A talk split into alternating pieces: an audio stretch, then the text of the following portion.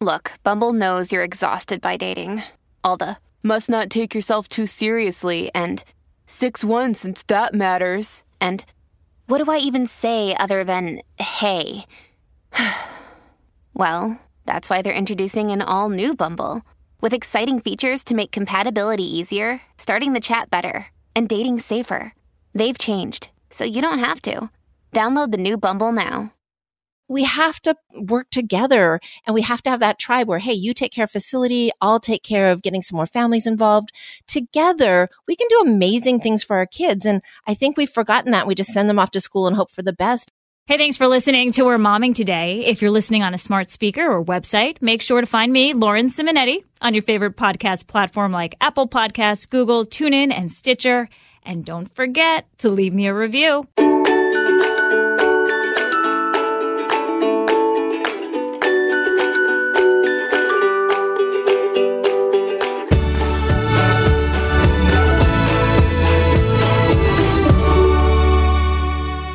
We're momming today with Maureen O'Shaughnessy, the founder and director of Lead Prep, an innovative micro school for middle and high school students in Washington. Maureen, welcome. Great to be here, Lauren. You know, it's amazing what you're doing because you've been at this innovative solution for educating kids for years. But now, because of COVID, you're advising parents and educators nationwide on how they can set up micro schools or learning pods for students if schools don't open this fall. So I, I guess we should start with what is a micro school? It's just like it sounds. It's a small school. And usually that means more flexible, multi age, more student and parent involvement. But it's just a small school, like the one room schoolhouse was a long time ago, like homeschools and small Montessori schools are now. Okay. And why did you start it? Was it back in, was it 2013? Yeah, it was the fourth micro school. I'd started one as a teacher, as a school within a school in a large high school.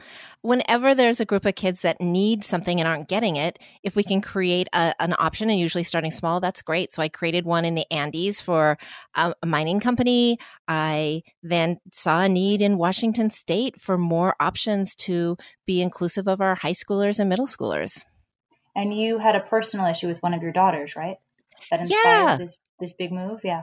Absolutely. I raised my girls overseas and we came back for high school to have more options because one had jumped a grade, was gifted, impatient, and another had autism and ADHD. And I thought, I need more options than I can get overseas.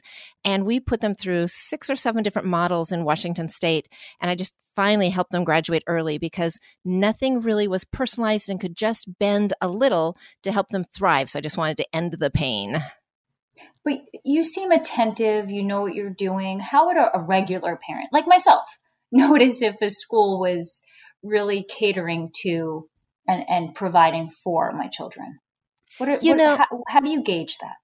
You know, you can ask any parent of a kid that's not thriving in school and they can tell you exactly what is going on. My kid is bullied. My kid is bored and checked out. My kid is buried with homework. My kid is misgendered. My kid is anxious and depressed. Parents know if their kids are not thriving, and school is the biggest part of their day. So we need to demand and collaborate to create options so that kids are successful and that school is humane.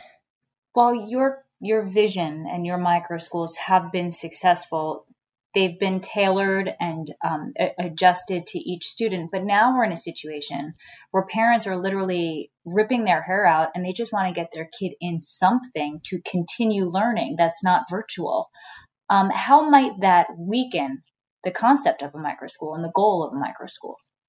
I don't think it's going to weaken it. I think we're creating an awareness that we need more options for our kids. And I think it's going to outlast the pandemic.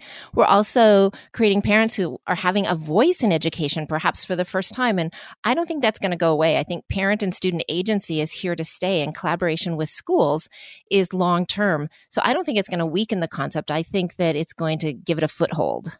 Is this then the demise of the traditional school?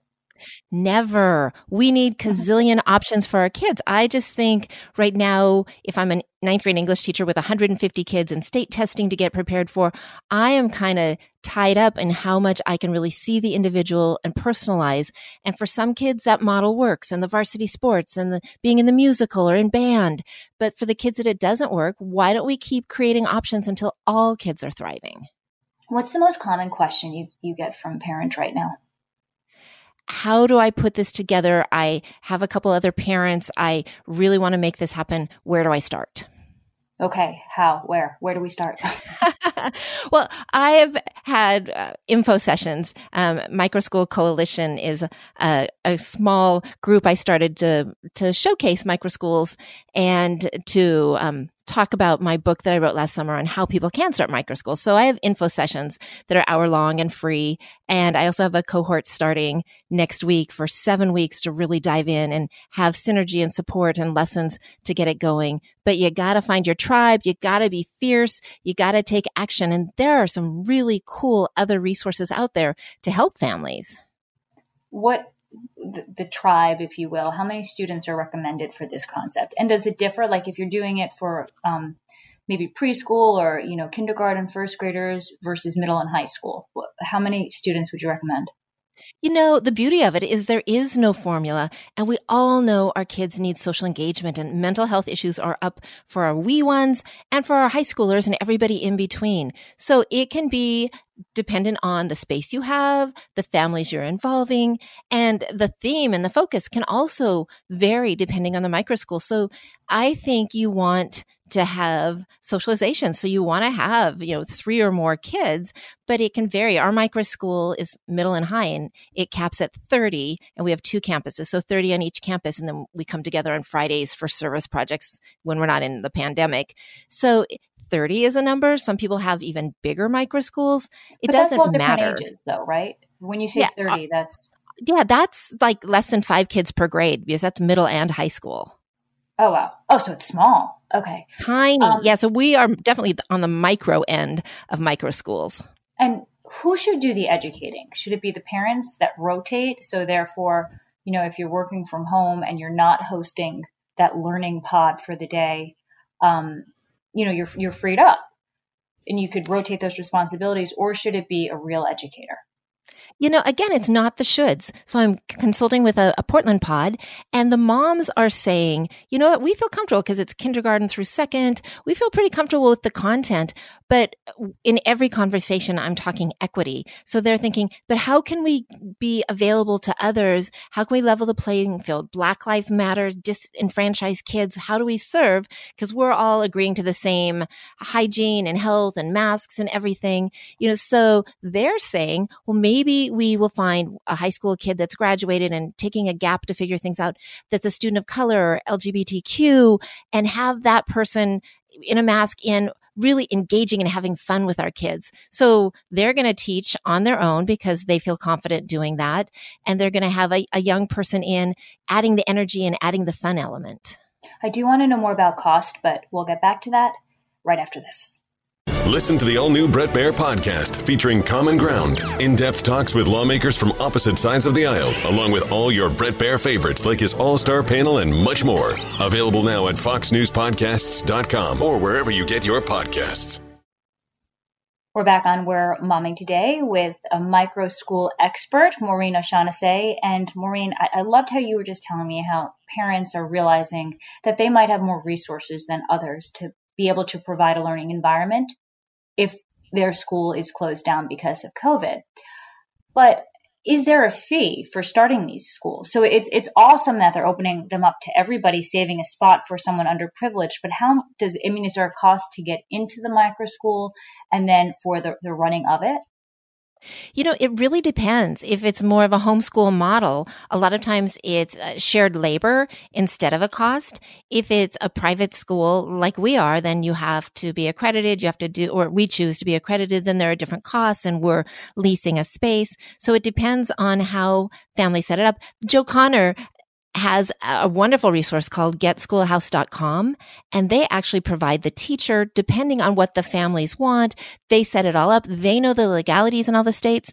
And i was talking to him yesterday on equity because that's so big. He just happens to have a fierce young voice for equity chelsea clinton on his board and they are all about parents having a voice and they help set the school up to what the parents want. So there are options from parents going it alone to having Joe help them create their own micro school and provide their teacher. It's amazing when we talk about um, the, the positives and mostly negatives of the coronavirus that education could, if we allow it and, and go with it, it could be a positive that we are more attentive to our students' needs, our children's needs, and we might enable them to learn more. I mean, I did a story on homeschooling not too long ago, and um, I, I, I, was shocked how they, they say it's so easy to do. I mean, for me personally, my kids don't listen to me. I can barely read a book to them. But, you know, with the right discipline, um, those students really are advanced. It, it, but just, I'm struggling to, as a parent, to believe a lot of the experts telling me that I can do it because I have difficulty. You know, that's where you want to be a tribe. And we really need to work together and pull together on this.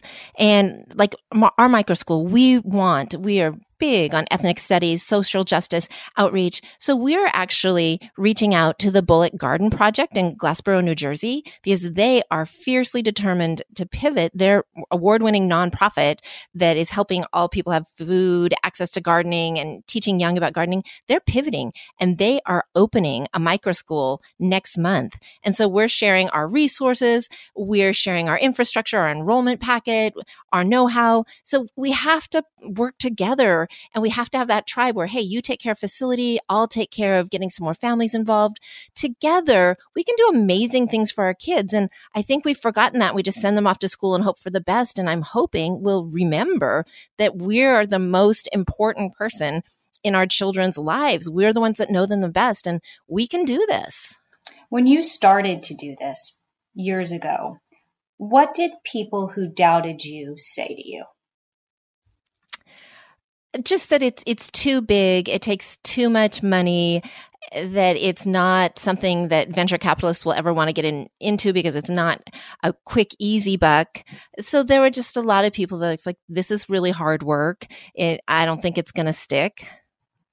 Yeah and what do you want to say to them now that you know it's that starfish story. You know there are tons of kids. 20% of our kids in washington state aren't graduating. 30% if they're a student of color. Higher if they have special needs. I can't save them all but that starfish story is i can throw one starfish back in the water. I can throw another. I have kids who have thrived at lead prep and are out there making a difference and shining it out to other kids. That's all I can do, and that's enough. Yeah. Um, if, if a parent or an educator or a community wants more information, how can they get in touch with you or just find that information? Yeah, you know, my microschoolcoalition.com is where I have my book and more information our free info sessions. Educationevolution.org is my podcast that has cool ideas for parents and teachers and interviews a lot of great people that are doing neat things for kids. Or Leadership Preparatory Academy, leadprep.org. Those are three ways to grab me.